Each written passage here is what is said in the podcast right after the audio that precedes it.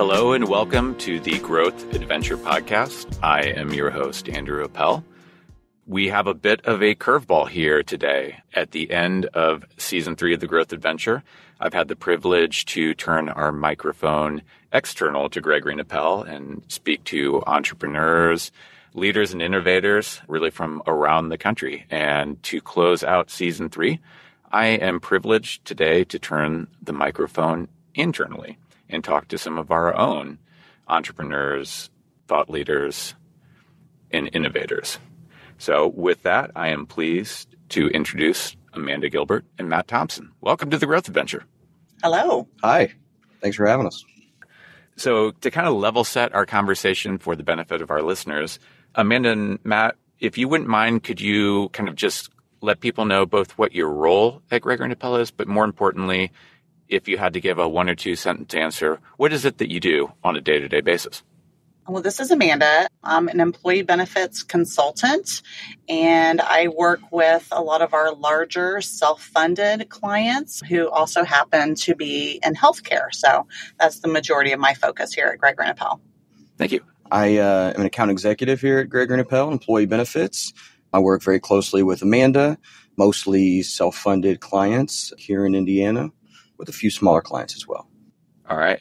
We in insurance tend to be guilty of using our own language. So I am probably going to uh, interrupt from time to time just to make sure when we are using language, it makes sense to everyone and not just to us. So I guess the first question before we kind of get back to the general train is when you say self funding, could you help our listeners maybe who are not in that world understand what that means? Sure, I can take that one. So, self funding typically refers to health insurance, and there is not an insurance carrier involved paying the claims. The clients fund their own employee claims and pay that both for medical and pharmacy and pay those claims typically on a weekly basis. So, no insurance carrier involved, they're funding their own claims.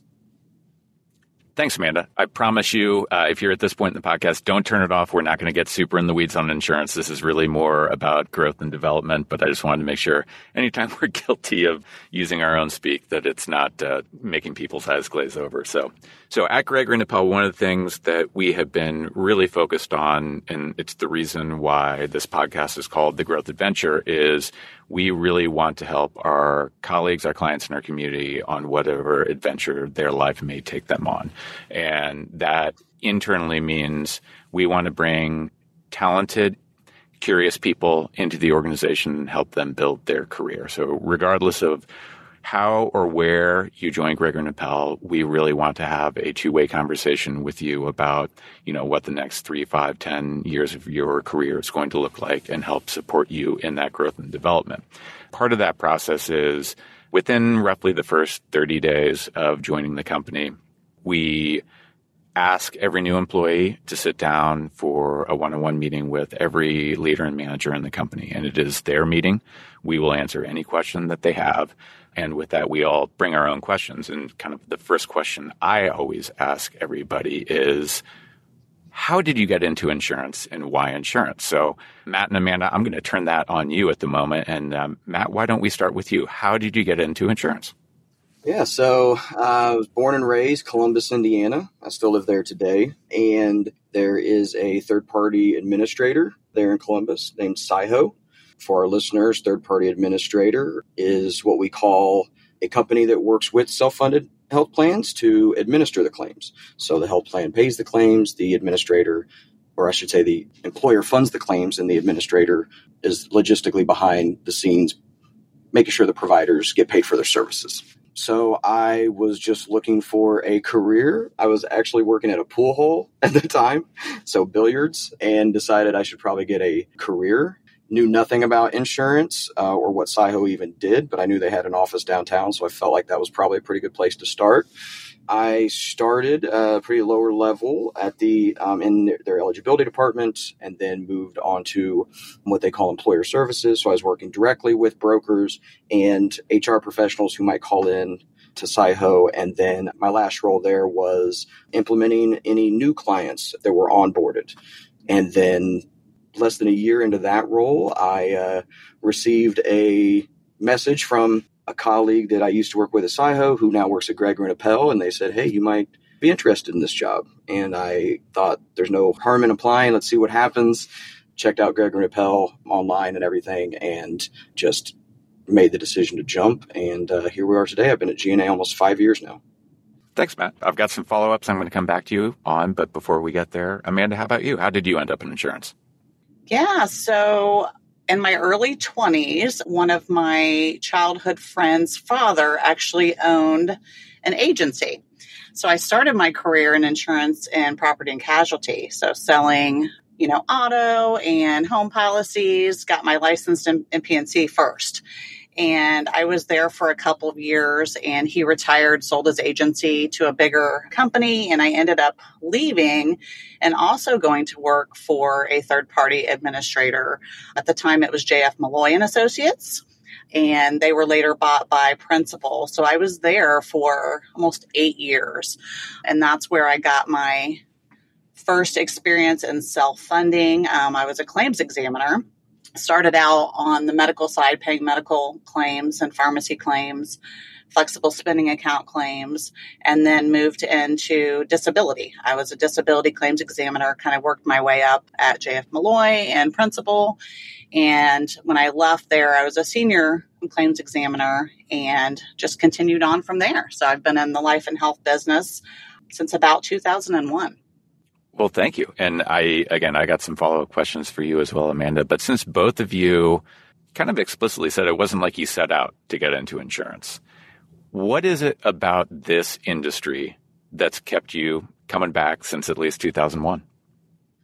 I've been in the industry about 10 years now. And what I love about employee benefits is, you know, being able to help employers in our state manage the very high costs that come with an employer sponsored health plan and all the benefits that they offer employees. And and insurance is just the vehicle that they use to do that. And it's something that we can actively um, have an effect on the money that um, employers spend. Um, if we can help them save any money then that directly impacts how much employees save, how much money goes back into their pockets, and that might be the difference in you know in an employee's life what, what they can and can't afford. So through insurance, we get to do that. Thanks, Matt. How about you, Amanda? I would say two things. I would say first, I learn something new just about every single week. A lot of people would think insurance sounds or seems boring, but honestly, you're constantly learning something new. It's a complicated industry expertise and subject matter experts are very needed. So, just the fact that you're always learning something new and something challenging, that's what does it for me. Amanda just nicely teed up one of the things that is a common theme in our onboarding meetings with new colleagues is regardless of whether you're coming from an insurance carrier or you're coming from another insurance agency or a third party administrator who, you know, has a background in what we do, or if you're coming from banking, or most recently, if you have a master's in comparative philosophy. The common theme that gets brought up over and over again, and Amanda just touched on, is learning something new every day and that intellectual curiosity. So, Amanda, thank you very much for neatly teeing up my soapbox on that issue. Another thing that I wanted to talk to both of you about is kind of the the breadth, I guess, um, for lack of a better term, of of what you do. So you both work in our employee benefits department, but you know the the way you interact with our clients and our vendor and carrier partners really, you know, holds true across, I would say, probably most of insurance. On a day to day basis, how would you describe the nature of your interactions with, you know, the various groups that that you help serve? I can take that one. I would say you know, we are fielding questions from employees, questions from human resources teams, questions and requests from, you know, senior leadership at our clients. Being that employee benefits is usually about this number two budget item for any corporation. Um, we do get high level interaction with senior leadership at our clients. So for me, it's always been a really great opportunity interacting with, you know, executives and a lot of smart people. I've been fortunate enough to, you know, to learn a lot just working with, you know, executives at different organizations and helping them solve problems and answer questions for them, as well as employee questions and HR issues and questions. Thanks. Matt, how about you? Yeah, all of those things. And, um, you know, we get questions ranging from just simple like benefits questions to how, how is this you know is this thing covered or not? And we really act as a intermediary between um, the clients and then all of our vendors and carrier partners. And, and so we try to put that all in a in a message for our clients try to help them kind of navigate everything. So um, lots of different questions every day. Like amanda said it seems like we learn something new or hear or get a question probably at least once every two weeks that I've probably never gotten before. It seems like so. No, thank you both. And I, I do have kind of a, a, series of kind of future looking questions for both of you, both personally as well as professionally. But before we get there, kind of we've talked now a lot about, you know, how do you get into insurance? Like what does onboarding look like? What does growth look like? But I'd be curious for both of you, what is it as leaders in this industry that we're missing when we're talking to the general population about either what is it that we do that we love doing or why should you consider a career in insurance, right? I mean, I can talk about all the things that I love about it, but if you had a magic wand and you were at a recruiting fair, what would you say to somebody who maybe is running a pool hall or you know had never thought about insurance as a career? Like, what? I'd, I'd just be curious to hear what you both would have to say on that. I would say that the opportunities are honestly endless. I mean, I started out as a claims examiner, you know, in this space, and now I'm an employee benefits consultant. I started at Gregory Appel as an account manager and moved up from an account manager to a senior account manager to an account executive to now an employee benefits consultant. So I would say just the opportunity for advancement and you know, financially, I don't think a lot of people realize the opportunity in insurance is significant. I mean, if you're motivated and open to learning, there's a lot of opportunity to advance and make a lot of money doing it. Absolutely. And I and I would just add that in what we do in employee benefits, I like the fact that it's it's a niche um, market. People think of insurance, they they might think of uh, Medicare or you know their car or auto insurance, but in employee benefits, it, it's just a it's just a niche market, and it's also kind of future proof, right? Which I think maybe is possibly where you were heading, Andrew, is that people always need insurance. So it's in times of recession and things, insurance will always be around. Well, thank you both, and Matt, thanks for that pivot to future. So.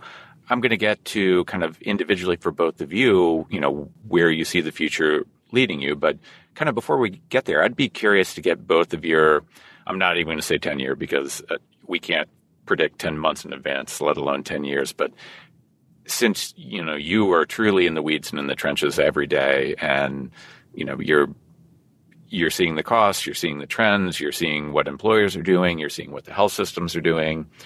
If you had to give a 50% accurate guess what do you think the healthcare delivery system is going to look like in five years? Amanda, sorry to put you on the spot, but you want to go first with that one?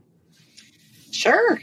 I think that the future of the healthcare delivery system is going to be a lot of direct contracting. Employers seeking out the lowest cost, highest quality providers and steering employees to more efficient type of care, you know, eliminating waste and uncertainty that comes with the varying cost and quality in healthcare. We're already seeing a lot of that shift. Um, a lot of our healthcare employer clients are interested in expanding this space and just you know working directly with health systems to get special pricing to steer their employee populations to the lowest cost, best quality providers to try to eliminate some of the guesswork for healthcare consumers, you know, get the best outcomes. I tend to agree with Amanda there. I think with all transparency is here. Um, it's coming. They are currently trying to, the government is um, trying to get more access to what hospitals are charging for for healthcare and what the actual cost of that care is. What the, what are the charges? And with all that information, we're going to see a lot more public access. People are going to have more access to that, and that's just going to drive hopefully costs down and and open the doors to seeing what are the highest quality facilities and the price for services at those facilities. So whenever everybody can see that, it is going to really kind of shift how we currently view insurance today. It's with health insurance, it's you know a few really large carriers across the country and providers in a network, and um, that might still be the case. But starting soon, we'll be able to see, you know, just because a doctor or a hospital is in a certain network doesn't mean that they are all the same price or the same quality of care. So where that care gets redirected is going to be very interesting. No, thank you. And Matt, I actually want to take kind of what you just touched on there and explore it a little bit deeper. And I'm going to redirect it only slightly because, you know, at the top you talked about really what you do on a day-to-day basis and who you work with. You, you, know, you work with decision makers, company owners, the funders of these health plans. But in many ways, and you didn't say it, but I know this is true working with you day in, day out, really our clients are the end users of that health insurance, right? The people who are experiencing some sort of medical need and interacting with the healthcare system. And a lot of what you do is helping advocate on their behalf or educate or helping them navigate what is quite frankly a kind of intimidating and confusing system. So I, I would just be curious to ask both of you if you had one piece of advice for somebody maybe who doesn't have an employer or a provider that is helping them hold their hand through, you know, a very trying time how would you recommend people kind of access some of those transparency tools and the concept of transparency, Matt, that, that you were kind of just touching on? Yeah, there's a lot of websites out there now that are trying to aggregate that data and, and get that information out there. Um, I don't know how much of it will be consumer friendly at this point, but but hopefully that's coming. If you don't have insurance today, if you don't have an employer to guide you through that, I would recommend you know somebody establishing a PCP at least. I think everybody should have one. And uh, that is primary care primary physician. Care physician. I'm sorry about that. With the pandemic, um, one of the bright spots that came out of that was the utilization of virtual healthcare. So that can be a much lower cost access to a medical professional. While transparency is around the corner, like I said, I don't know how much of it is consumer facing at the moment, but I'm sure that's just, we'll all see that soon. Amanda, anything you'd add to that? I would say ask a lot of questions. If you are expecting a procedure that's coming up, ask your provider up front what it costs. Call your insurance carrier or third party administrator and make sure you understand how your benefits work, if any prior authorizations are required.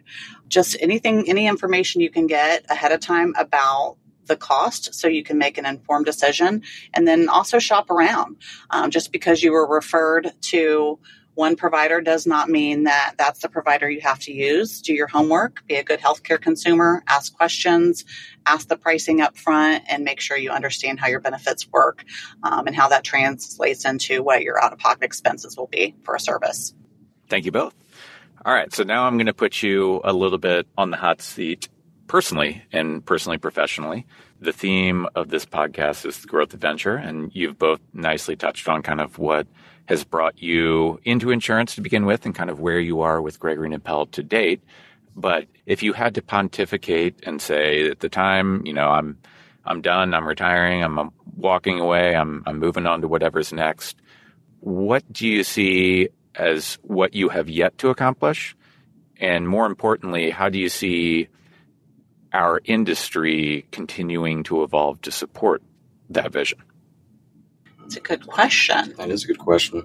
I would say understanding and staying on top of all the regulatory changes, being involved, asking questions, understanding what's in the healthcare landscape and what's to come, being prepared for that, and then also going back again to direct contracting. That's an area that I, I feel like the market is going. There's not a lot of people that dispute that at this point. So just understanding um, how to use data to direct care to the most cost efficient, high quality providers and guiding employers and members and employees on how to use the information we have, use the data that we have, use the new transparency information that's going to be available, and how best to put that together to make informed decisions. Yeah, and I think Amanda touched on it there with all this access to data. I mean, the transparency data will be great because we will see, you know, kind of behind the curtain of healthcare providers and insurance carriers and things like that. But with a self funded health plan, employers can have access to their data now as far as their what they pay for um, different services and things. And so access to data uh, on that end has been around for a while. It's about it'll be interesting to see how we can better use that data to make decisions and see trends and actualize it. So I think that'll be something that will be interesting to watch moving forward. And I think, you know, anything we can do to help employees and, and members, anybody with health insurance, understand health insurance, understand their benefits, understand a little bit about the healthcare system, just enough to know that, you know, when something happens, I should start here and then I should go here. If I need an MRI, that's something could be very expensive what's the lowest cost place I can get that done at, right? We're used to shopping for headphones and doing reviews, but maybe not for where we can get our medical care. So I think anything that we can do to help employees, I keep saying employees, help anybody with health insurance understand what's available to them and where to go to get care when they need it um, at the most affordable price. Because unfortunately, I think sometimes today you have people who forego care because they don't think they'll be able to afford it. Well, thank you both.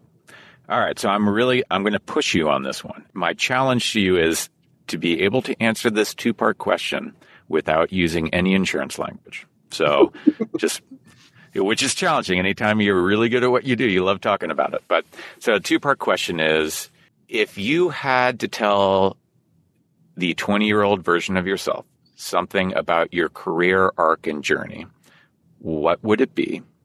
And also related to that is because both of you have helped mentor and develop our colleagues internally is if you were interacting with somebody in the general population, what would you tell them if, if they were considering a career in insurance?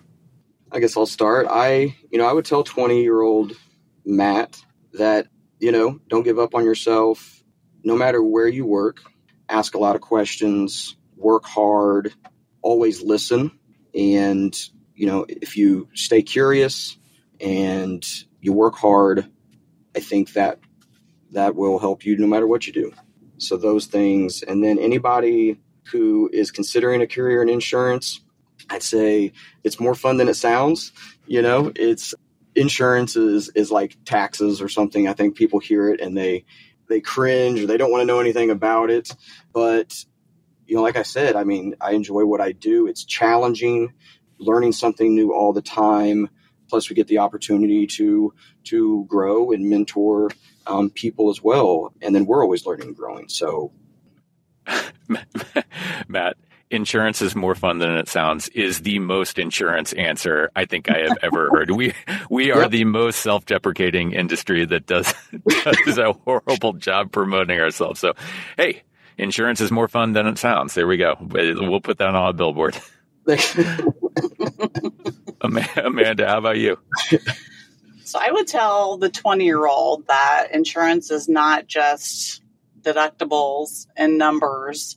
There's a lot more that, that goes into it. You get to help people, you get to help companies, and you get to make a difference, you know, in the lives of people. I mean, and it's honest, that may sound dramatic, but there's times where you know, we get to be involved in helping people get a prescription filled that might be life saving for them um, and helping them navigate that. It is rewarding and it's not just, you know, looking at policies and, and numbers all day and working with insurance carriers. So that's what I would tell the 20 year old. And then just again, you know, that there's a lot more opportunity in, in insurance that I think a lot of people don't understand you know, even outside of, you know, just working for an Anthem or United Healthcare, there's a lot of different options. Thank you. And Matt, no offense, I think Amanda's the industry is about people is better than it's not as boring as it sounds. So yeah, if we're, if we're going to fund a billboard, I'd recommend. Yeah, you're, you're, I'm sorry, your billboard's down, Amanda's is up. So it was fun while it lasted. you had a good run for those yeah. you know, minute and 30 seconds. All right. So we are going to pivot now to the lightning round. So I'm going to ask you both the same four questions. We will alternate. There are no wrong answers, only long answers, and then we'll kind of circle back to kind of closing up with some final thoughts. But uh, Amanda, we will start with you. What would we find on your car radio?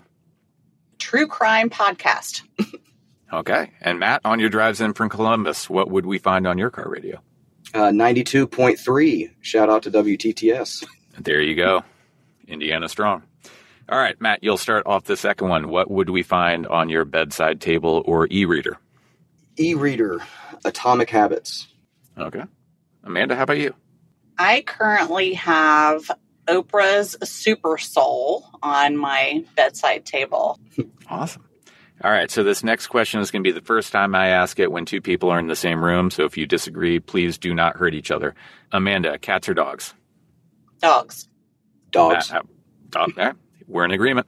Yep. Three dog, three dog fans here. Sorry, cat people.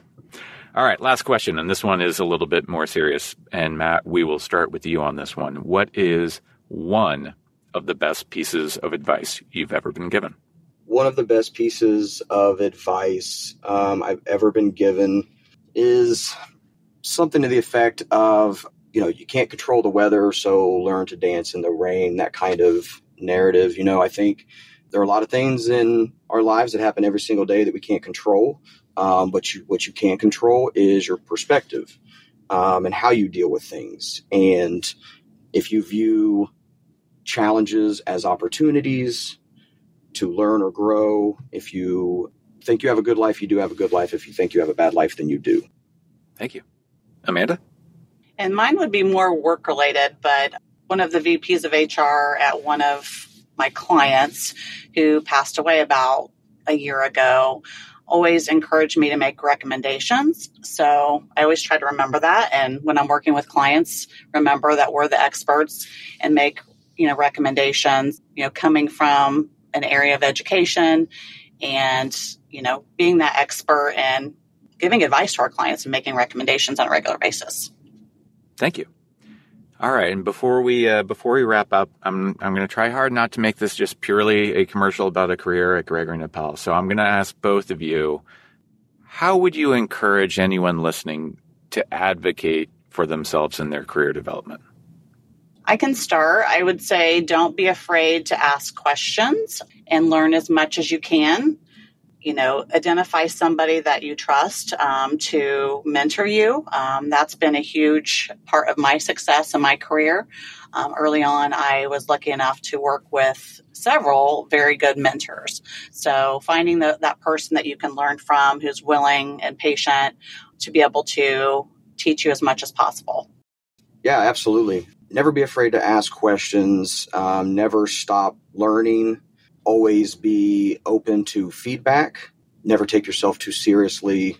You know, there's a lot of smart people out there that can teach you things and work hard. Never hesitate to say, I'm sorry or I'll do better. Accept responsibility. And I said, if you work hard and, and, and do all the other things, I think that's what really matters in the long run. Well, thank you both. Well, uh, Amanda Gilbert, and Matt Thompson, thank you so much for joining the Growth Adventure podcast. I look forward to uh, reprising these themes with some of our other colleagues, hopefully at the end of season four. But thank you for uh, being the guinea pigs and uh, sitting down on the hot seats to be the first. So have a wonderful day. Thanks for having us. Yes, thank you.